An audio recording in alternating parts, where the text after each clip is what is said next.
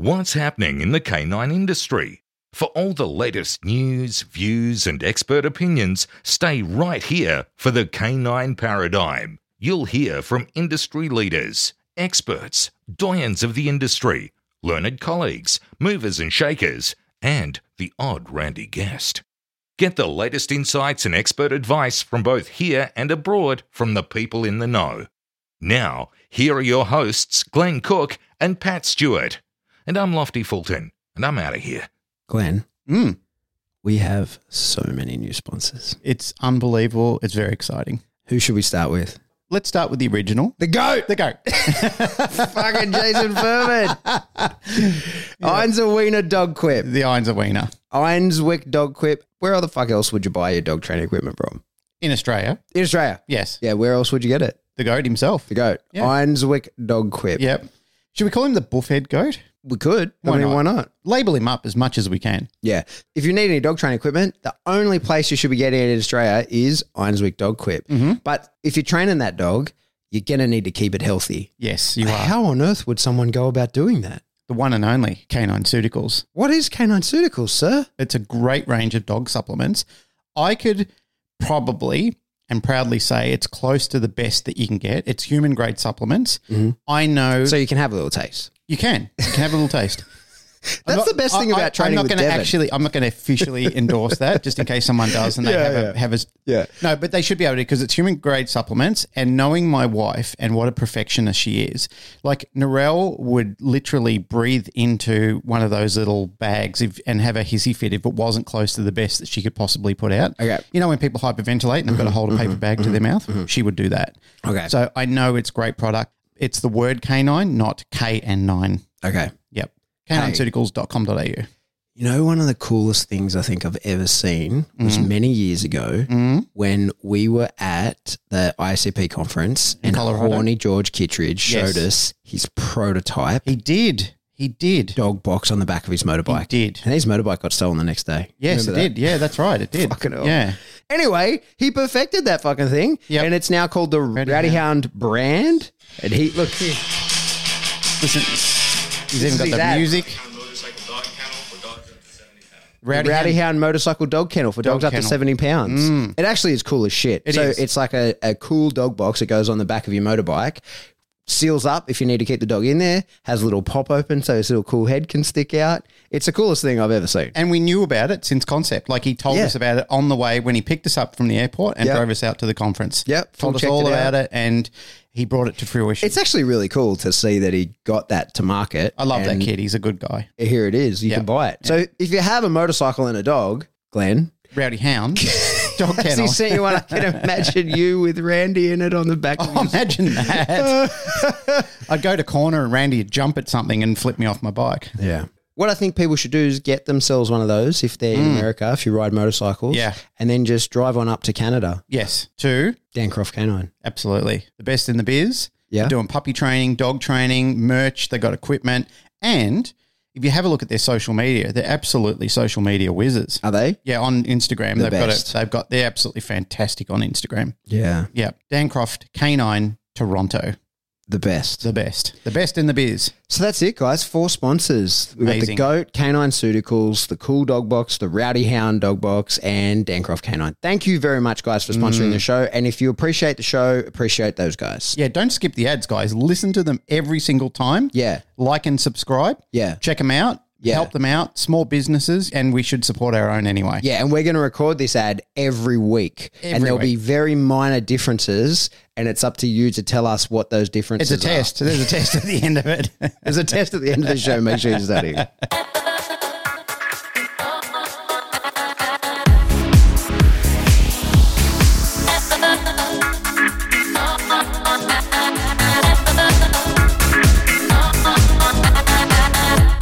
Welcome back to the Canine Paradigm. I'm your host, Pat Stewart. I'm at my house. I'm joined by my co host, Glenn Cook. And joining us all the way from the Sunshine Coast is Kirsty Reid. Hey, Kirsty, thank you for coming on the show. Thank you for inviting me to be on. Pleasure to be here. was late notice. We gave you like 40 minutes and was like, make sure make sure you have headphones and you're somewhere where it, there's not noisy and put all these restrictions on you. Yeah, that's all right. I don't have a life, so wasn't much to organise to get myself organised to get on here. Thank you very, very much for giving us your time. It's been a hot minute since we've actually recorded a podcast. We haven't done this in a few weeks because we recorded one and then Glenn was away. And while he was away, he got the Rona and then he's had the Rona. And so it's been a little while. But while we've not recorded anything, something really very important has happened in the dog training space in Australia. And I think actually it's important around the world. And that is that all of a sudden, out of the blue, from nowhere, the Queensland government just announced one Sunday morning at like 10.05 in the morning that, hey, surprise, we're banning prong collars. Ta-da that sent somewhat of a, a shockwave throughout the entire industry all around the country. And some people did the typical complain about it, jump up and down, have a song and dance. Other people got into action and you are one of those people that got into action. So, what we're going to talk about today is everything that you and Britt have been up to and what's been going on with that. But first of all, before we do that, because I've just been talking nonstop, is just tell us who you are. Give us your backstory and how you came to be in the industry, what you did beforehand, and uh, how it came to be that you're the person or one of the people leading the push here. Sure. I have been a member of the dog training industry for about six years now. Um, so myself and my partner Care got our first border collie seven years ago. Fell in love with the whole idea of dog training. Um, we're lucky to link up with a really good dog trainer in Melbourne when Gary, the dog, was a puppy. He pointed us in the direction of NDTF, and it just kind of went from there. So I run my own private training business up here on the Sunshine Coast, leading canine, and I co-run another business, the Good Dog Project, with a good friend of mine, Maggie Scargill. Well, that's rubbish. Rumor has it you guys host a really good seminar. Yeah, rumor has it we do host a good seminar. We're one for one so far. we hosted one seminar. It's with this guy called Pat Stewart. You might have heard of him. Yeah, you Um, guys yeah. did a great job. It was fantastic. Thank you. Thank you. On, on a not so great week for you all up, but glad we pulled a good seminar together. It worked Glad out. you- Worked out. Yeah, I'm glad you pulled a good seminar together. Um, so how I came to be involved in this, I guess we were as blindsided as, as everybody else. I was teaching group class that Sunday morning and finished up class and saw the state premier's announcement on social media. And Britt and I have been friends for a number of years and got to talking about this and noticed there was a lot of noise online and you know people wanted to act, but there was no clear direction. And you posted that really excellent video resource about submitting to the parliamentary committee, which kind of generated a lot of questions online for people. How do I do this? What's the right, right way to do it? Um, so Britt and I, being the very distinct personality type that we are, decided to, don't know, just kind of bring bring everyone together and create some resources to support people in having their voice heard the right way because there's definitely a need for that. Everybody wanted to be heard. Everyone was quite blindsided that we weren't given the opportunity to be heard, and they put us on a really short time frame from when she announced it to it being tabled in Parliament. I think was 48 hours, and then Mm. the bill the bill was passed to the committee for review, and it was all systems go. So time was kind of of the essence. And yeah, we just went from there, um, put together a bit of a guide on how to make a submission to the committee, um, put together a video to help people fill it in, and just spammed the internet with, that information. Um, there's been subsequently a change.org petition, which generated like 4,000 signatures in the first 48 hours, I think, is the current stats Nice. which just is it is evident that people want to be heard, and it's not just dog trainers. That we've had clients reach out to us. There's many other trainers in the same situation. So our efforts were just designed to make it as easy as possible for people to get their words and their opinions across to the people that matter. let's wind it back just a little bit. It was over 12 months ago that the Queensland government they asked for consultation on their proposed changes to the act. Within that, I can't remember all the things. I made a video about it. We can probably put a link to that in the in the description or the, the show notes or something. But essentially the things that they were interested in changing within that animal cruelty act was nothing that really anybody within the dog training space was concerned about. And I remember at the time that I think I was on the legislative committee with the ICP at the time. We went over it and were like, this is fine. There's nothing here. Part of it was like, it had to do with like officially banning dogfighting. And we're like, yeah, well, like I got no problem there. Uh, and I think that we chose not to make any sort of submission. 12 months later, when those proposed changes were to go through Parliament and become law, all of a sudden it was that prong collars are being banned. And what was extremely peculiar about it was the way that that media release was put out. And what it said in that media release was, and this is all in the video that I made, what it said in that media release was that there was overwhelming call for the banning of prong collars. And what's interesting was that that can't really have happened because there was no provision within the submissions you could make to talk about prong collars anywhere in that because they hadn't brought it up. And the way it's meant to work is that you're meant to, the submissions that people would make are in relation to the proposed changes. And so I suppose it's possible that someone could have said, well, I think this should have been a proposed change, but it, it wasn't. And then there were two petitions that were getting around that were in reference to banning prong collars. And I think one had about 500 signatures and maybe one had sort of 430 or something. So it was around about a thousand people. A thousand people is a lot of people. Uh, the state of Queensland, you know, probably has what, 6 million people or something like that, six, maybe 8 million. I'm not sure.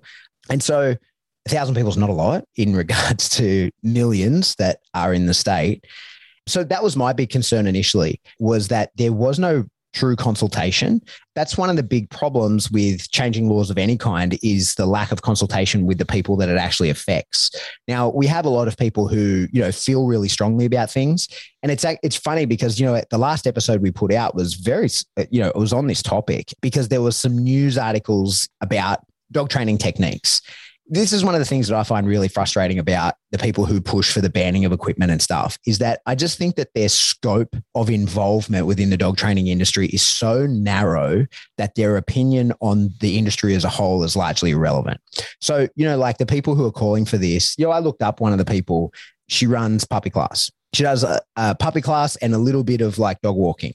She's extremely vocal saying there's absolutely no use for prong collars within her scope, that's true, right? And so I think one of the issue is that those people who are calling for these bans, you know, within our industry, who are dog training people, they imagine the industry to be what they do, and that is running puppy classes and a little bit of dog walking. And they're imagining the use of prong collar within their space. And what they don't do is deal with extremely aggressive dogs who have a bite history. What they don't deal with is competition sport dogs. What they don't deal with is military working dogs. What they don't deal with is police and security dogs. And so they really have no idea and therefore probably no business giving any sort of commentary on what and how those dogs should be trained. So that's kind of the, my concern with it to start with. What I was also then really worried about is why did this come up? Because what was also interesting within those proposed changes to the Act was kind of a firming of the powers of inspection of RSPCA inspectors. And I think what they were looking to do as well was sort of formalize those powers because even within people, you know, within the animal industry, within the dog training industry, there's a lot of, you know, people don't even know what the actual powers of the RSPCA are. People have told me plenty of times that they can just make entry into your home. They can just search your home at any point, which I think is fucking ridiculous and is flat out untrue, actually. Like, there's no way that the police can turn up to my house and ask to make entry and I say no you can't come in and that they can't without some sort of you know probable cause without some sort of reason to come in or a warrant but the RSPCA can. Like that's just outrageous and it's not actually the case. A lot of people think that it is and it's not. And so I think one of the things that this proposed changes to the Animal Cruelty Act in Queensland was looking to formalize those powers and actually put like a left and right of arc on those inspectors and say, this is what you can and can't do. And it seems to me that that was probably considered by those organizations as a loss of ground. They were not happy with that. And I would almost guarantee that there was some sort of backroom deal done whereby it was said, well, if you're going to take these powers away from us, we won't kick up a stink about that if you ban prong collars. And so, how likely do you think that is? I don't want to put words in your mouth. And you, Glenn, I've been talking the whole time. It's such a hot topic that you, I, we haven't even heard from you yet. Yeah, look, it's an interesting one. And this lady who originally proposed these prong collar changes, which has been going on for several years now, I think it's been a little bit of another slap in the face for the organisation in general because it seems that we wait we wait, we wait, and we wait until something terrible happens. And then all of a sudden, then everybody comes together and starts doing something about it. That's not so true in all events. I mean, I know the ICP watchdogs have been reporting on things and the legislative committee have been acting when they can see a little bit of smoke, which has been great. But the problem is is the larger groups of interested dog trainers, the one who want to preserve the rights to use these tools and maintain them long into the future. The problem is they wait. They're always waiting for somebody else to do something. That's the issue that we always tend to see those sort of things concern me. They're always been a worry. That's been a worry that's happened for 30 years. Every time we've suffered a loss, it's because a great deal of apathy has occurred. Unfortunately, in the industry, especially for the politicians who are, are, rubbing their hands together over these things, this is what they want. They want you to forget about it, go on with life, because most people need to do those type of things. That you know, we've got other things to do. Whereas there are political groups with strong agendas that that is their life. That's their MO. They run this entirely for five days a week, all throughout the year. Makes it difficult, and it is a, an ongoing problem. Getting back to your points about the RSPCA, yes, there are some concerns there. There are always some concerns that they never really consolidate with anybody else in the industry other than like minded people who just want to jump on the bandwagon and say, I don't want to use prong collars interesting thing was a couple of weeks ago, just before I got the Rona and I was put out for a while, I was watching a video that Senator Malcolm Roberts put out where he really wants reform within the RSPCA and is challenging them over a range of issues that have come to light. And he wants a parliamentary inquest done on the powers and the actual uh, capability of the RSPCA. There are two wolves that exist in my head about this. There's one that says, I agree with the fact that they do good work in welfare. The other wolf that always says to itself, what about all the overstepping and the overreach that they do with everything else without the proper consultation, having a very leftist or a very biased opinion, without bringing all the stakeholders to the party and saying, if we're going to have tools, how do we manage it so we can have them and use them better throughout the community? That doesn't seem to happen. It never does. It seems to always be, no, we just don't want them. We don't like them. They're completely against our MO.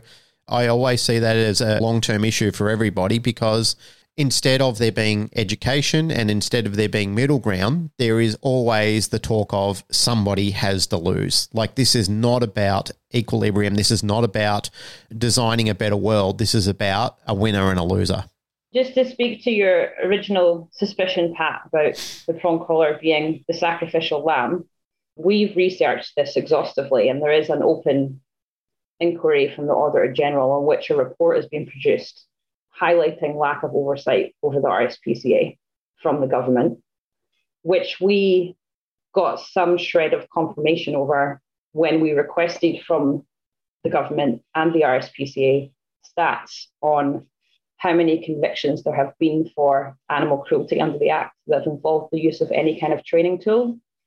And we're told in black and white that most convictions are made by the RSPCA. The department doesn't have access to that information, and that the RSPCA are not subject to the Freedom of Information Act. So essentially, we're never going to get those stats from them. Did you say the RSPCA is not subject to the Freedom of Information Act? Correct. Did they tell you why?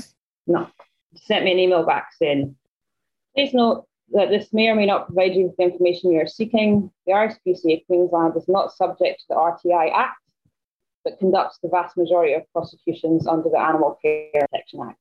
Wow. So, yeah, which is a worry. And if you pick apart the outcomes report, you are correct that a lot of it is with regards to RSPCA reform, subsequent promotion of a particular training methodology, which doesn't include the use of tools mm. negative reinforcement or any form of punishment.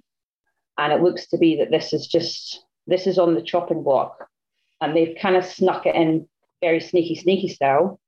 But what's of greater concern is that it's not just the prong collar they're coming after. They're looking to put a condition in the amended act which says other restraint-based tools by regulation. The examples they've provided of restraint-based tools are leashes, collars, and muzzles. Mm. So this leaves them very open to at any point being able to take away any training tool that they deem to be not to their liking or prohibited for being inhumane. without having to go through any further procedure. No other legislative changes. It's just we don't like head halters now, so you can't have them either. Or we don't like slip collars, so you can't have them either, which is a worry. And the fact that they haven't followed their own best practice guidelines and had genuine community consultation before proposing these changes sets a very dangerous precedent indeed. So let me just tease that out a little bit. So what we saw in that press conference was that the prong collar was being banned, and that's going to be within the act. That's going to be named and banned. But Mhm. then within the guidelines, it also says that any restraint based device could be prohibited and gives the example of leash, collar, muzzle. I think one of the big concerns here is am I interpreting this correctly? That means that they can just say your leash and collar or muzzle is no longer allowed to be used. I don't really understand because, like, I don't understand how people are meant to walk their dogs if it says that, like, any restraint based device. I don't understand. Is that just really badly written legislation for which there's many gaps? Or is it really well written legislation in order to fuck people over? I'm really confused by it. It's very well written on their behalf in that they've left it intentionally vague. So the way Britt explained this to me, because she used to be in law enforcement, let me just go back a little bit because we're kind of bouncing around. You and Brittany Young have led the charge on this. Let me just give everybody sort of a brief sort of catch everyone up on what happened is I put out a video. I had advice from other people and I did the best of what I could understand. But at the end of the day, I'm a I'm a moron, especially in regards to doing I, I can't even type. When I have a message to send people, I film a video and I send them that message, right? so I decided that there was one thing I had, which is reach, and I can get that message to thousands and thousands of people. And I got that out as quickly as I could. And then you and Brittany got together uh, and have you know basically taken over from there. And so people understand you guys got in contact with me and said we want to push the charge of this. And i said fantastic because i don't have the capability. Like i've expended my capability and that was by getting the message to as many people as possible. So it's you and brittany young that have done a ton of work in this regard. And it is not as part of any organization or uh, you know on behalf of your business or to promote anything other than to protect the welfare of animals. You guys have not like i think most people probably wouldn't even be aware of how much work you guys have done and i think that you guys i want to give you a wrap on that in that it's it's clearly not been to promote yourselves or you know your business or anything like that It's is selfless work selfless beyond protecting the industry of which you're a part of, right? So you and Brittany got together, and um, Brittany is an ex cop, and so she has probably some really good training and understanding of legalese. What did you do before you were in dogs? It was something within legal framework, right? No, it wasn't legal. I was I was in the corporate space, um, Okay. in like in like an executive management type position. So writing dry and tedious um, documents was I don't know. It's just a weird weird strength that I have. is- Yeah. So you guys have a skill set for it and decided, you know, you, you've got the knowledge of the industry space, you've got a skill set to do it, and, you know, the motivation to actually get things going. So sorry to cut you off, but you and Brittany are reading into it. Yeah, yeah. So there's no, no professional gain for us. We just the two of us were just angry and motivated to try and do something. But Britt, with her cop background, the way she explained it to me, referring back to this section in the proposed bill, which says or other restraint-based device by regulation, the example she used for me was like narcotics, illegal substances. They don't list in the law every single possible conceivable drug that you can be convicted for possessing as a prohibited substance. It's just substance prohibited by regulation. So it's like a cover-all. It's just a Mhm. blanket, a blanket term under which they can add new items as it becomes relevant. So, you know, when everybody started huffing Tide Pods, they could put, they could put them on there as a prohibited substance. Um, Okay. So it's just, it's just a blanket cover-all for them, which gives them the autonomy at any point if this legislation passes, these changes go through, gives them the autonomy at any point to add to that list any restraint-based device as they see fit, and they can Mhm. prohibit it. Um, they, they've come out and said it's because of the evolving nature of training tools, and it's a cover-all for new training equipment which might come to market that they deem unsuitable. But there's absolutely nothing to stop them reaching for items that already exist and taking those away whenever they feel like it. Yeah, sure. So what they could say essentially is like a neck tech type collar. They can say, well, that's close enough to a prong collar, and we say that collars are no good, so that that's on the list. Mhm. And I think that then has you know before too long that's going to be martingales, that's going to be slip leads, that's going to be flat collar eventually because there are even people that want the flat collar ban and that dogs have to wear harnesses. Correct. It, referring back to the three original petitions which were raised with government at the time that they were doing their original investigation, which is how they've kind of snuck this in is, oh, well, it just so happened at the time that there was some open petitions in Parliament against e-collars, prong collars, and choke collars, which in the petition was defined as any collar suit that can cause asphyxiation if it tightens around the dog's neck, which is interpret that as you will, but that's very broad. Mm. So it's just potentially everything is on the chopping block here, or they're going to have the power to make everything on the chopping block, which is it's just a bit of a worry. And there's talk as well that this is a push for a national standard from the RSPCA, which means that the outcomes of this are potentially further reaching than just Queensland. How is it that all of a sudden it's gone to the top of the tree in Queensland and the Queensland Premier, Anastasia Palaszczuk, has all of a sudden put it under her banner to take control of this situation? Not certain, to be honest. I mean, she said she's making good on an election promise, but I don't believe it to be coincidental that she announced this two weeks before the federal election. That's my tinfoil hat take on it. Hmm. But how it looks to me is it's looked like low hanging fruit for winning support because animal welfare is a highly emotive issue amongst the voting public. And that's, it looks to me that it's been like an 11th hour attempt to kind of garner some support, but I'm a bit cynical about these things. So that's part of the problem, right? Is that the prong collar? I'm very transparent about this. I was quite anti prong collar when I first saw one. I will never forget the day that I was first shown a prong collar and told, yo, this is what we're going to do. We're going to put it on the dog. And I was like, I'm not doing that, mate. That looks like a medieval torture device. And, you know, it, wa- it wasn't until I was taught properly how to use it and came to understand it that I was like, oh, okay, I see the value in this tool. And I was taught to use it properly and have subsequently taught hundreds, if not thousands of people to do the same. But I think as an easy win and a public like as a, a publicity stunt showing prong collars and announcing that you're going to ban them without any sort of indication of how they're used and who actually uses them is an easy win when you're going to talk public relations right? Mm. It- it's an easy win. It's an easy thing to put up and go look at the good work that we're doing. And i think for the average person the average pet dog owner the average just civilian on the street would support that. And i think being a person outside of the industry, you would just look at that and go, well, of course those tools should be totally banned. Like, look at it. It looks terrible. Why should anybody use that? And so I think that's a really fair position for the average person to hold.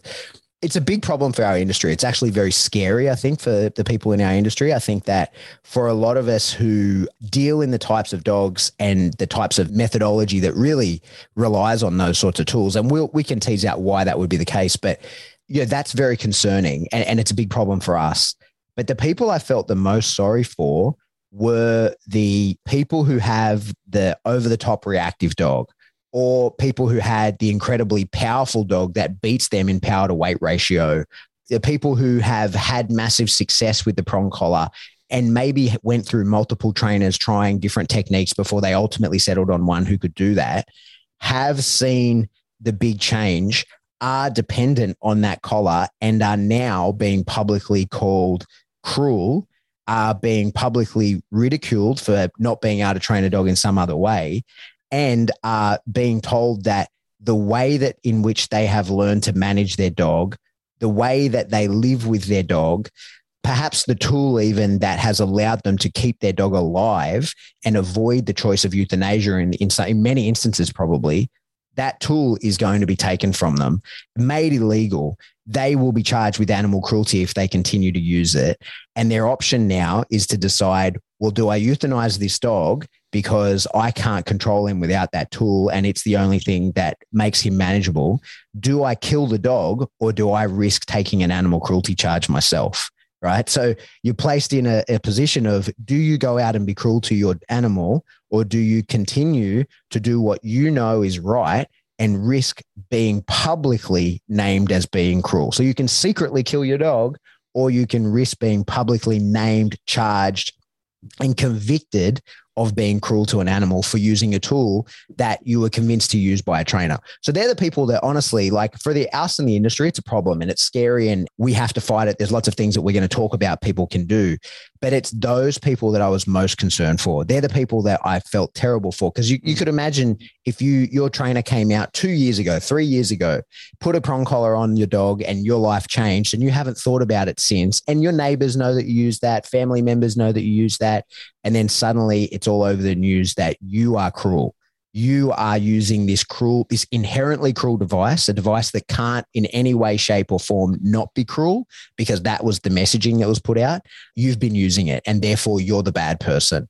And could you imagine being one of those people? For us, it's like, fuck, okay, this other battle I got to fight now, right? But if you're one of those people, you're outside of the industry, it would be devastating and it would be incredibly upsetting beyond what I think I really have the words to explain. When you look at the concept of or the heading of welfare, and you ask yourself, is this actually done in the broad sense of welfare? How could it be? Like, how could you come to an agreement where you say, yes, this is an, a positive step forward for welfare? For who? Not for the person that you just mentioned, Pat, not for the other people who have been using them successfully for years without any recourse or any problem with their dog.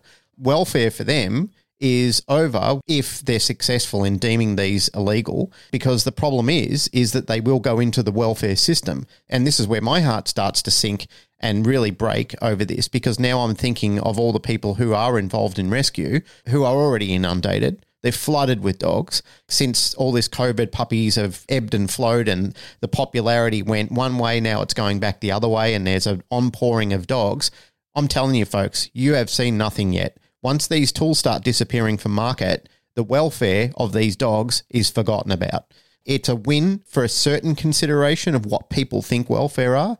On the other spectrum of that, there's no welfare. There's no consideration because these dogs will be dumped because people cannot handle them. And trust me, people won't be doing this lightly. Their hearts will be absolutely breaking. There'll be a lot of broken hearts about this because there will be no control. There'll be no consensus to be able to help them anymore because once you start robbing them of that tool, as you listed, Kirsty, there's going to be consideration on removing other things like slip leads and, and correction chains and you name it. There'll be a review on all of it. And there might be people out there who are saying, well, that's ridiculous. But is it? Because you have to ask yourself once the tail starts wagging the dog, the whole paradigm of what we're talking about starts to fall in on top of itself. This is dangerous territory that we're getting in top of, and this is why people have to start acting on these sort of things. I'm not being emotive about this. It's gone past being emotional about it. This is something that's just nonsensical because we're now allowing a state premier to dictate whether or not we can use tools successfully and ethically to be able to help people bring their dogs under control. Pat made a good point of it before where there's there's people who have raised these petitions who don't need them. They're running puppy groups who don't need them. There's trainers out there who know and wouldn't dare even think of or consider putting a prong collar on a puppy, you know, because they don't need them. But there are dogs out there, and through the evolution of their life, once they've gone through certain behavioral changes, and a prong collar is part of that successful evolution of helping to modify and control behavior, it's not something that's with the dog for the rest of the dog's life. However, it is something that needs to be considered as part of that successful behavioral change. I know there's people going to be listening to this who just are anti prong collar anyway, and they're going to be thinking, well, you know, you guys have got it wrong. These tools are terrible. But in earlier episodes, you, Pat, and myself, and other guests on the show, we've all asked that question. But what's your experience with it? How can you come to terms with this when you have no experience with this collar whatsoever, other than you don't like it? That's really where it sits well with you. Is I don't like it, and because I don't like it, you shouldn't like it, and it shouldn't be allowed to be used on the market as, as well. But you have no experience with it; you've never used it. I can't tell you anybody that I know who's used one successfully, found it very beneficial for them or a client, and then um, turned their back on it and said, No, I'm turning away from prong collars. That person may exist. But in all the thousands of people I know, over, I know I've said I've been in this industry 30 years, and probably a good 28, 29 of them have been involved with the prong collar. And I too held that same stigma when I first saw it. I didn't like the look of it. I thought it looked awful until I used it, etc., etc., blah, blah, blah. Okay, we get down the track. But the thing is, I don't know one person that has gone, I was using them, now I'm not, I'm reformed against them. It's always been the other way. It's always been the same story. It looks like a medieval torturing device. I didn't like it at the start, but once I got used to it and I saw it working and I saw how it complemented my dog and my dog's behavior started to change and my dog is fine with it and it's not showing all the symptoms of pain and everything that people have been broadcasting across the internet and across media forums, for them, it's been a, an entire different structure, entire different experience. So, Kirst, we've we've talked about the problem and how we got to here, but let's talk about the work that you and Britt have done because Mm. there is hope, right? Because of the way that there was no consultation, what they've done, the way that they've implemented or plan to implement this new proposed change is actually illegal. They've not followed their own due process. And our best bet in getting this changed is to attack that avenue. You know, we know as dog trainers that we feel really compelled to sort of fight the case for the prong collar. And maybe right now that isn't the right thing to do. Maybe right now the thing to do is fight the case for due process. And then we'll fight the case for the prong collar in the future when we get due process. Yeah, that's that was the main point on which our our argument hinges is that there has hasn't been genuine consultation with with the broader community or with key stakeholders, which includes but is not limited to dog trainers, members of the police and military, the pet dog owning community who have or people who have dogs living in their community who are managed safely on tools. They've not followed their own best practice guidelines like with that and kind of pulled it all apart in a productive stress rage and had a look at their dates and the information they were putting out there, and it just doesn't line up. So, this committee, which has now been established to review the changes the government wishes to put through, are, are open at this point to receive submissions. And this is really our best opportunity to affect any change at this time. Um, it's just a, to, to raise a submission with them and, and highlight first and foremost hey, like you, you didn't give us a chance to be adequately consulted on this despite your public line that you did, and we can we've evidenced that to a number of facts. There's some room here to speak objectively on how the tool has impacted on people's lives so from their own personal experience. We we have had some feedback from the committee that they have received a number of submissions from the dog training community and from the everyday kind of pet owning public. And they quite like to hear these stories. This is what they're looking for is personal experience. But I think what's kind of key here is to make it as objective as possible and keep emotion out of it because they're not interested to hear from us jumping up and down going, you can't take my tools away, you'll prize my prong out my cold dead fingers. You know, it's got to be a bit more objective and factual than that at this point. The strongest thread of our argument is that is the government haven't followed their own guidelines and done things the way they're supposed to. And as a result of that, the true impacts on the community have not been established. This will have far reaching effects from trainers down to pet dog owners, down to people who have dogs living next door to them. And none of this has been properly established. So their grounds for saying that they're making a proportional change in response to a need is just unsubstantiated. So we're better off pursuing at this time that line of argument rather than, hey, prong collars are awesome and this is why you should let me keep them. I know that writing that form of submission, that kind of thing, and you know, writing an official letter to a government body can be overwhelming. I've had to do it loads of times. It's difficult because you want to present, you know, as professional an argument as possible. You also, what I always find difficult in those sorts of things is establishing yourself as an expert, like without, you know, letting your ego sort of ride the whole thing, but explaining like, hey, I'm a person whose opinion matters here, right? Like I just don't have, I just don't have strong feelings about this. I have a lot of experience and these are my credentials in it. But then also sort of saying, I think there should be investigation into this. Like, I really do think that we should look into how prong collar is used and what effect it has, because I think you'll be surprised at the outcome, right? And I think just even formulating that, most people haven't written that kind of document uh, since they're in high school, right? Like that, I think the majority of the people who we're asking to write a submission have not written anything even remotely similar to that in a very long time, or even if at all. So, one of the things I've been super impressed what you and Brittany have been doing is developing a template. Now, the other person I should recognize, as we mentioned all this, is Marcia Davies, who has uh, Mm. she. So she is on the legislative committee of the IACP that are as involved as as can be. Right, I've been really happy with the IACP response to this. It's been fantastic. They're doing everything that they can, even though you know I think Australia represents a, a fraction of the membership, which is annoying and frustrating. And I wish more Australians would join and really can you know remember that the I is international in the International Association of Canine Professionals. But so the three of you guys have done uh, an incredible work developing templates that people can use.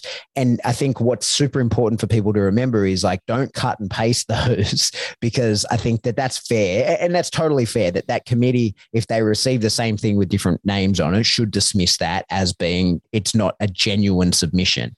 So you guys have made those available, and there's multiple of them available. And I think most people who have written one would happily make theirs available as well, in order that somebody who who feels overwhelmed writing that sort of thing can sort of aggregate their own and look at the pieces people have written and and use what's what feels good to them. Where can people find those templates? Like, where are you storing that? How can people see that? Because I know that people listening will want to make a submission. The other thing I should point out as well is that anyone in the world, anywhere, can make a submission, right? It's not like you have to be a resident of Queensland to be considered. Is that is that correct? That's correct. Yeah, anybody that anybody can make a, a submission to the committee. There's no requirement to reside in Queensland. We have spent a lot of time on that template trying to condense the key facts of the argument so people understand what they are arguing, but also leaving room for people to edit as they see fit and add in their own relevant personal position. Britt made a video to go along with the template as well, just talking people through how to fill it in because I agree with you, it can be a bit intimidating creating a document like this. And what we very much didn't want to see was people deterred from having their opportunity to put forward their opinion just because of the format in which that needed to happen. Mhm. Um, so we have shared the template and the video on the Canine Paradigm discussion group. It's on various other dog forums online. It's on TBS. We also have a mailing list. Happy to provide you the email address if you want to pop that in your show notes or or whatever. Yeah, for sure. We'll tell people right now if they want to get on that mailing list. I know eh, people are listening to this, they're driving, they're probably not going to be able to write it down. But if we put it in here, the more places it is, the more likely people are to to find it. So you can jump into our Facebook discussion group. There's 8,000 people in that group. Fucking hell. A lot of those people should be checking that out, right? We'll get to talking about the petition in a moment. But so it's in our Facebook discussion group. It's in the Balance Symposium if you're in that group. It's on your personal Facebook pages and you've got it. Yeah, it's in many, many dog groups. But if people want to be emailed it directly, how can they do that? How do they get on a mailing list? Uh, they can reach Britt and I on dogtrainingqld at gmail.com. Okay, so Um, dog training QLD is in Queensland at gmail.com. Yeah, so if they shoot us a message there, we can forward them over all of the resources and how to put their submission together. And that's at this point the best way to get in contact with each of us. Um, and we can just disseminate information from there. Social media is wonderful for discussion. Um, but the reason that we created the mailing list was just for a more linear flow of information. It was, especially in the early days, a very rapidly changing situation, and it just felt more logical to to kind of communicate with everybody that way on on the, the most recent happenings and, and what resources we had available. How long have people got, Kirsty, before this expires? Uh, is the 22nd of May, and tomorrow the committee will begin reviewing submissions they've already received. However, they are open to receiving submissions until 12 p.m. on the 1st of June. So they've not given us much time at all, but there is still days left to get a submission in if that's something people haven't yet got to. Okay, so today being 22nd, by the time this, what do you say, 1st of June, did you say? 1st of June. So this probably won't come out for a few days. By the time you're listening to this, you've got not long. You've got a short period of time, but everything is available. You can find it online. This will, with the templates that are everything is done, it'll take you two hours max, right? Like everything's done there. You type it up, send it in, you have your opinion heard. The problem with social media is that it's a for profit platform, right? And the algorithm of that platform is not interested in helping out anyone's particular cause. It is interested in bringing advertising revenue. And so posts like this don't really especially do very well. You may not have seen it, even though you may be in those groups, you may be in all the ducks should be aligned for you to see these posts. You may not have already because it, it, it's not especially interesting to the Facebook gods. I think that's the best thing is to get on that mailing list, and therefore, no algorithm is deciding whether you see that or not. You add those guys to your address book or whatever. Make sure it doesn't go through your spam filter, and you're kept up to date with you know what you can do to help and where things are actually going ahead. Especially on a hot topic issue like this, there's posts happening left, right, and centre. Facebook fillers, however Facebook wants to filler. So for mm. sure, we could we could see information loss, which was kind of what geared us towards old school electronic mails. Yeah. so dog training Queensland QLD, not Queensland, the word dog training QLD at gmail.com. That's the one. Okay. So the next thing I want to talk about is the fucking amazing petition that you guys wrote. So did Brittany wrote all that? Well, I would, I should say we would love to have Brittany on as well, but she couldn't make it at the time that we sprung on you guys as being available. So she's, she's done as much work as you. Definitely want to acknowledge the hard work that she's done as well. She wrote that petition, which is spectacular and has over 4,000 signatures, did you say, within sort of 40 hours? Yeah, that's right. 4,000 signatures within 48 hours and counting absolutely could not have done this without her. The, the two of us have been a little team and just been back and forward on everything that's gone out. And yeah, Brittany put together an excellent petition, the one that we've just mentioned, which is live, which has garnered a ton of signatures. With change.org petitions, the comments that people leave can't be submitted as evidence in Parliament, but where the petition is strong for us is numbers it just shows that there is genuine interest in us being given the opportunity to be consulted. It's, it's mm. it is a bit of a numbers game at this point, and we have had confirmation that committees will take that under advisement and take it into consideration. Um, it's just the comments that people leave that they can't for privacy reasons, etc. Um, but signing the petition makes a world of difference. A world of difference. The, the more numbers we have, we've already exceeded the number of people that were consulted on the changes to the Act in the first place. We've far exceeded the number of people that signed petitions saying they wanted prong collars banned. So these are the kind of stats that can't be ignored. And government loves stats, they love numbers. So they love to see engagement on things like this. So taking a minute and chucking a signature on the petition is immeasurably helpful at this point. So let me just explain that. You'll see everyone again, if you email that email address, you guys will be able to send a direct link to that mm-hmm. petition. Mm-hmm but you'll find it online. Lots of dog trainers have been sharing it. When it comes up, the link looks like it's just it's a black background with white text that says, "Do you use a collar on your dog?" Right? Uh, that's what it is. Yeah. So yeah. one of the things, you know, like I said, in that Canine Paradigm discussion group. There's 8,000 people in that group. And I shared that into there. And I think last time I checked, only like 2,700 people had seen it. And, you know, it has 4,000 signatures. So I feel confident that most of the people that have seen it have and feel compelled to do so have actually signed and shared it. One thing I'll say to people though is like, as a person who's interested and as an industry person, please try and disseminate that to your network of people. If you feel strongly enough to sign it yourself, then I think what's important is that you try and disseminate that to your clients I think that you should try and disseminate that your friends and family. And but I think one of the things that people sometimes don't do especially well on social media is because of the way that the algorithm will not want to show that to many people. You need to type something. You need to get get your thumbs going and then you need to put like a message at the top of that and, and, i think that i've seen tons of people share it and i think that's fantastic but I think my encouragement to people, even if you have already shared it, is either edit your post or repost again and put like a blurb. It only needs to be a few sentences, whatever, or a single sentence explaining what it is and why you've done it and how important it is, and genuinely ask people to do it because these days there's so many fucking petitions. The world's going to shit, and everybody's got their own single issues that they're focused on, right? But I think that this is an opportunity for us all as an industry to come together. And something I, I am hoping happens in this space is that people who, like I say, even if you don't like the prong collar, you should still be signing that petition because even if you want the prong collar banned, you still should want it banned with like a robust investigation and the outcome deciding on it.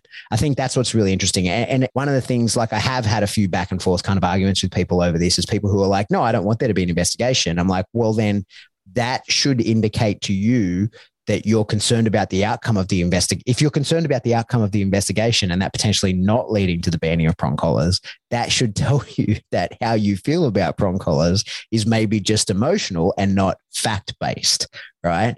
And so that's my plea to as many people as possible is not only share it, share it in a way that's more likely for it to be seen and ask for help. Don't just share it in like, hey, here's the thing right? Put it out there and say, please, everybody get involved involved with this because I want it not to protect my use of the prong collar, but to protect actual animal welfare. And honestly, when we do, as we do go forward, that's what I think it needs to be. You know, the, the cornerstone of our argument, and, and I think it is because it is the truth, is that nobody cares more about animal welfare than fucking dog trainers. And they're the ones that weren't consulted. There's a bunch of people who are upset and don't like the idea of it. And that's totally fine give us an opportunity to consult with those people. And if you want to take on board how it is used and what is the potential fallout of using the prong collar, what are the potential benefits, the only people that can accurately answer that question are people who have used it. And there's dozens of us, you know, there's dozens of dog trainers who are happy to explain that system start to finish and how it actually works. So that's what I think we need to focus on. I would agree. That's the most concerning part about all of this for me is that this is not about the tools that each of us like to use, don't like to use, have opinions on, don't have much of an opinion on. The big concern for me here is this set such a dangerous precedent that they're making. This is the biggest animal welfare reform in Queensland in it's like 10 or 20 years since they last made changes to the Act. 20 years, 2001. And they've just, they've gone about it in in entirely the wrong way. It's blatantly untrue what they're putting out there. We did we did mention it to you. We did talk about it. They they didn't. The facts are there. What's next? What's next that they change for animal welfare without consulting us? It's you might not disagree with the prong collar going now, but what about in a couple of years' time when they're coming for crates or they're coming for muzzles or they're mm. not allowing you to travel with your dog in your vehicle? I mean, none of this is off the table. And if they're able to make these changes move through government, move through parliament without following the correct procedure, that enables them to do this again down the track, which is a worry. We've even constructed our template in such a way that if you'd rather not, not get into the prong collar side of it, you can still submit an incredibly strong submission because that's not what this argument hangs on what we're asking for is if the government's going to make changes of this nature that have such wide reaching effects on dog trainers, dog owners, and the community, that they just do their due diligence and do it the right way. So, just expand on that for one second, Kirst, that within the template that you guys have, mm-hmm. there's space within that for even if you are pro prong collar ban, you could fill out, use that template and just, I'm pro animal welfare and actual investigation and legislative process. I am pro the government doing things the way they say that they're going to, and I am pro retaining my access to my other training tools. They can use the same template, and there's an entire section that they can just choose to remove if they'd rather not weigh in on the whole prong collar debate. Because that, that really is the issue here. The prong collar is the poster child for this for obvious reasons highly emotive piece of equipment, but it's a little bit smoke and mirrors. This isn't about the prong collar. It's not. Mm. so people should be concerned about the movements that the maneuvers in the dark essentially is what people should be concerned about because the real ramifications of this are not going to be immediately evident. Take the prong collar or don't, this is still going to have effects that we're going to be feeling further down the track, and that's very concerning. There's a question I want to ask, and I want people at home to think about this who are listening to this episode. Who amongst you has ever been approached to consult of the use of a tool? And we're going to use the prong collar because this is the topic that we're talking about today. But of all of you out there, who of you have ever been approached by a local member of parliament, some government agency, the RSPCA, to come in and consult or to talk about your experiences with any type of tool that you've ever used before? I'm very confident that the answer will be none of you. Nobody ever has.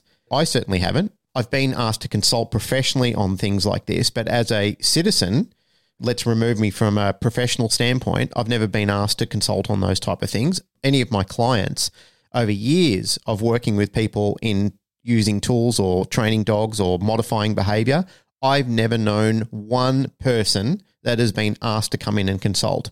Yet they always talk about their key stakeholders and their, their group of consultants that come in. Who are these people? Where do they come from? And how do they find them? They're certainly not in the groups that I travel in. Pat, I'm asking you the same question. Of all the people you know, are those people asked to be involved in any sort of key stakeholder movement? No, and I think that's the big issue, mate. I think that not to say that we're the best at anything, but we are public people. We are public dog trainers. There's 40,000 people listening to this. We are very Googleable people. We put out a lot of content. I am very clearly pro prong collar. There's, you know, there's videos all over my YouTube channel explaining how to use it, why I use it. You've been in the industry 30 years. You've been teaching the use of the tool on a nationally recognized course. You teach the prong collar as a tool within that framework of that course.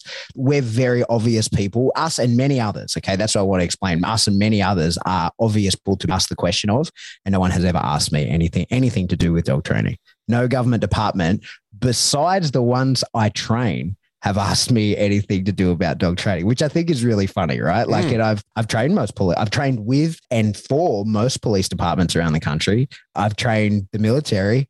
I think that's one of the, the really interesting things is that the police and military will attempt to get exemption, right? Mm. So when these things will happen, but it's like under what grounds?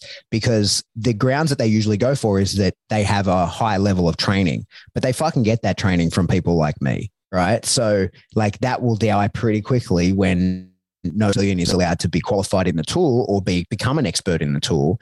When you're in a military unit where people change out every two years, where's that corporate knowledge lie, right? I know the police will go for an exemption. I know that's what they'll attempt to do. And I think good luck to you. But the issue is the prong collar is getting banned on, on the grounds of animal cruelty. So if that goes into law and they say, well, the prong collar is an inherently cruel tool, it's not like they're suddenly going to say, you guys are allowed to be cruel to your dogs, right? That is not going to happen. They're not going to say the police are allowed to be cruel to their dogs. That's not going to happen. And so they're going to be just as fucked as we are. It's incredibly annoying. Mm. Look at the situation they're in in, in Germany now, where they banned all training tools, and the military and police were left with a bunch of dogs that were not deployable because they couldn't be managed safely. Yeah. Which is terrifying. Or the e collar ban in the UK, where you've had mass numbers of stock being killed. I mean, where do you draw your line on welfare, really? And That's I think right. one thing that's become disappointingly evident as we've done all of our research on this is that the RSPCA are jointly responsible for the administration of the Animal Care and Protection Act, which is oversees animal welfare. And they have a strong position on this, which is essentially death before discomfort. And if you look at the numbers of behavioral euthanasia cases that have been executed by the RSPCA in the last five, six years, where you drawing your line on welfare there? That's what really concerns me. Yeah. It's, it's not welfare. It's not a question of welfare, as, as we've been talking about before. It's selective welfare. I would even go further and call it political welfare. Yeah, yeah, it's just a, a bit disappointing. And they've, they've chosen instead to, you have a look at some of the statements that are in the bill. They're very definitive statements based on unsubstantiated research. I mean, I don't believe that there's a scientific study exists that deems prong collars to be an inhumane piece of equipment. Not, but they're making statements within their proposed legislation that that's fact Mm. which is a concern, which is one of the things that we're asking for in conjunction with more consultation with relevant people, like people who use these tools, is a more comprehensive review of the research and more background information on behavioral science because the points on which they're hanging their hat are just simply not true. It's not that far removed from the arguments that we commonly come up against online when talking with force free positive only dog trainers that the information they have about the tools that we use is just is just not true Yeah. and not in, not information from which you should be drawing strong enough conclusions to ban a piece of equipment that's for sure Yeah, I think that's really interesting. I think that what's happened within a lot of those communities is the idea of using negative reinforcement and punishment or positive punishment has been demonized so much that it's no longer allowed to be talked about. And what's really interesting now is that there's a you know a generation of people who have come in and been educated by those people who don't actually understand it at all. They just know that they they don't like it and that it shouldn't be done by anyone, but don't actually understand the mechanism by which it works, and they don't actually have the follow up questions to that. And that's why they get very some get violent and emotional because when you question them, they don't have any answers because within their education framework, it's not to be discussed. It's what Joe Rosie mentioned to us the other week when she was on, saying that like it's just not allowed to be discussed. And and I think what's important is that we point out as balanced trainers and like the whole point is everyone should be able to train dogs however they like. I think that being cruel to animals, causing unnecessary discomfort, injuring a dog, that kind of stuff should absolutely be illegal. But you don't need to ban the tools because if you use that tool in a way that you cause injury to the dog, then there's still mechanisms to charge you. If someone decides they're going to injure a dog and use a prong collar to do it, you can still lock that person up. You can still charge them with animal cruelty no matter how they do it because they cause the injury, right? You don't need to ban a tool that can be used by 99.99% of people really humanely, really effectively, because it's the odd chance that somebody decides to use it to hurt an animal so that you can get that person. You can get them. If, if, if they hurt an animal, you can get them. You know, it'd be like banning everybody in the Sunshine Coast from driving because I choose to speed to work every day. Like it's just, it's irrational. Hey, we've Um, harped on it. We're now we're getting into the you know whenever we have this conversation with dog trainers, you get to that point, and I think it's fair. I think it is fair because you know if you listen to enough episodes of this podcast, I know, Kirsty, you're a listener.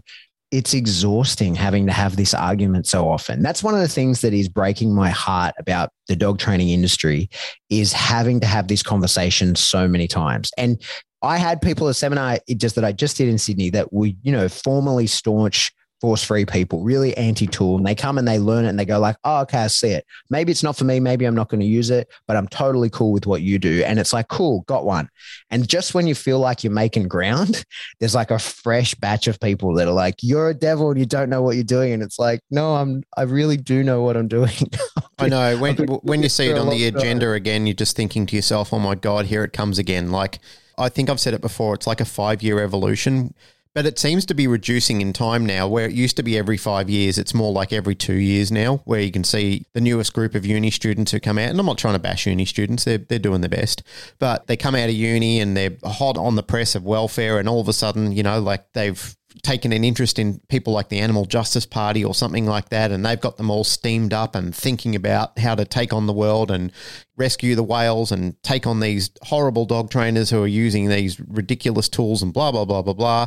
And the next thing is it's back on the agenda cards all over again. You're just thinking, fucking hell, is it that time already? And it just seems it is exhausting. It is exhausting. But I think ultimately, when you're talking about the grand scheme of where things are going with animals in general, that's the point of it is to keep people exhausted and keep them on the back foot all the time. So it makes it very difficult to win these arguments. But here's the thing I think there's hope. I think that Kirsty, you and Brittany and Marcia together have done a fucking incredible job. And I'm so impressed by the work that you and Brittany have done. Getting that information out, putting together that petition. It's selfless. You guys have done it to protect the industry and everybody within it. So, on behalf of myself and, you know, I'm sure it's many others, I want to really thank you for the efforts that you've put in and, and you know, recognize you Mm. for having done that. You've done a fucking incredible job. I'm proud to know you. And I think, honestly, I think we can turn this around because we've got the people. You guys have done an incredible job of not just pointing people in the right direction, but also giving them the guidance on how to do this effectively. My guess, and fuck, I hope I'm right. I hope that I'm not eating these words in a few weeks, is that I think that the way that the political system works is they got their headline, they made the show, and I think that that really is all that the politicians give a shit about. Like actually getting things done, they don't give a fuck, right? So long as it seems like they're doing good work, they're happy. And so they got their headline prong collar is going to be banned. And I think that it can just be sort of in the background by actual like public servants, not just like elected officials that are only concerned about the next cycle. Something I know from having been one for 12 years is the people who actually work for the government rather than uh, like like the front facing part of the government, the but are actually the gears in the machine. They care very much about the population. They care very much about keeping the machine going forward correctly. And I have confidence that the people who actually work within the Queensland government will make a good decision here. I'm really confident they will. But I think only because you guys have pointed people in the right direction. You guys have given people the right uh, things to, yeah, the right message to pass on. But I don't want people to rest on that, right? So please, if you haven't signed the petition, do so. Don't rely on the fact that other people are going to do it because every single every single submission has to be read. They have to actually acknowledge it. They have to go through it. They can't just go like we got another one counted as a number. They have to go through it. They have to actually read it. They have to consider it. And with the petition every signature fucking counts. Like every single one every number is important when you're talking about people within the government, Pat, I think it might be worth considering reaching out to somebody like Senator Malcolm Roberts and having a discussion with his department because he does seem to be listening to people right now and he does seem to be filtering through a lot of the bunk that's going on in the industry as well. So, you know, if you do have a considerate politician's ears that are willing to listen, and as you said before, Pat, Kirsty and Brittany and Marcia did a great job. Really commend you guys for all the effort you went to because, like I said, there's a lot of us that you know, we want to do something, but the thought of it, and you think, oh, here we go again. But it's nice that there's fresh eyes, fresh enthusiasms, and certainly professionalisms that are, are putting things together and leading us in the right direction. So, yeah, great job. Thank you. On that, who is that senator? Is he federal or a, a Queensland senator? He's Queensland senator. Yeah. So I would say if you want to contact him, I would do that after this yes. has turned around. I think that like that would be in looking to get things changed in the future. I think that uh, we should be careful of creating any noise and and like stick with the the direction that the girls have set up. I think sending to that committee is is it should be everyone's number one priority. Hey, Kirsty. Hey. Thanks for coming on. Thanks for giving us your time. Thanks for everything you're doing here. Yeah. I wish that we had got you on earlier under different circumstances because you actually have like really cool and interesting dog training stories and are a really good dog trainer. And it would be good to have discussed some of that with you rather than this bullshit. Thank you so much, both of you, for all of your kind words. Lift the ceiling to fit my big head in this room now. um, but just uh, uh, we really appreciate it. And like Britt and I have been friends for years. Good things come from awful circumstances sometimes, and this is the first thing we've collaborated on professionally. And I wish she could have been here with me tonight, but she's off celebrating her wedding anniversary. So happy anniversary, Britt and Tyson. But she's an absolute powerhouse of a human being, and the the two of us have just kind of been propping each other up along the way. Marcia also has been a phenomenal support. She has the brain for this stuff and she's just a wonderful person all around. But just to further confirm what you just said is this is not a time for okay, someone else will make a submission, so I don't need to. This is a numbers situation as much as anything else. Mm. It's not a rest on your laurels. There's enough people that have signed or submitted. I don't need to. I, I, I can't encourage people strongly enough to please, please take our template add your own spin to it, and then just submit it. It will make a huge difference. And who knows what the outcome of this will be. Britt and I are feeling quietly quite positive. There's a few other things happening in the background that hopefully we can update you on at another time. But I'm feeling good about our opportunity here to to turn this around. It's a people power situation. So the more people that can take the time to give the government the information the way they're asking for it from us, the better. I heard you have a podcast. I do have a podcast. Um, not with with Maggie Scarborough, who's my business partner. So we have a podcast called The Good Dog Project. Thank you for the plug. um, What's it called? Say it, say it slowly. Sorry, in an Australian accent as well. Yes, please. Um, just turn off the Scottish for a little while. Just... Oh, I can't. It's the only accent I've got. Um, our podcast is called The Good Dog Project, which is the name of our, our training business together aimed at pet dog owners in the pet dog community. So thank you for that plug. You want to have a listen to Maggie and I chatting nonsense to each other, please feel free.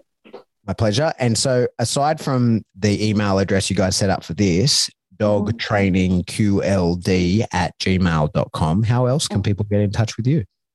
Um, you can get in touch with me via my business page. I'm on all the socials as Leading K9. So, word leading, like dog lead, letter K number nine website is leadingk9.com.au, and Brittany can be found at both the Pet Girl and that dog school. She's all over socials. She's a social media wizard, so she's not too hard to track down.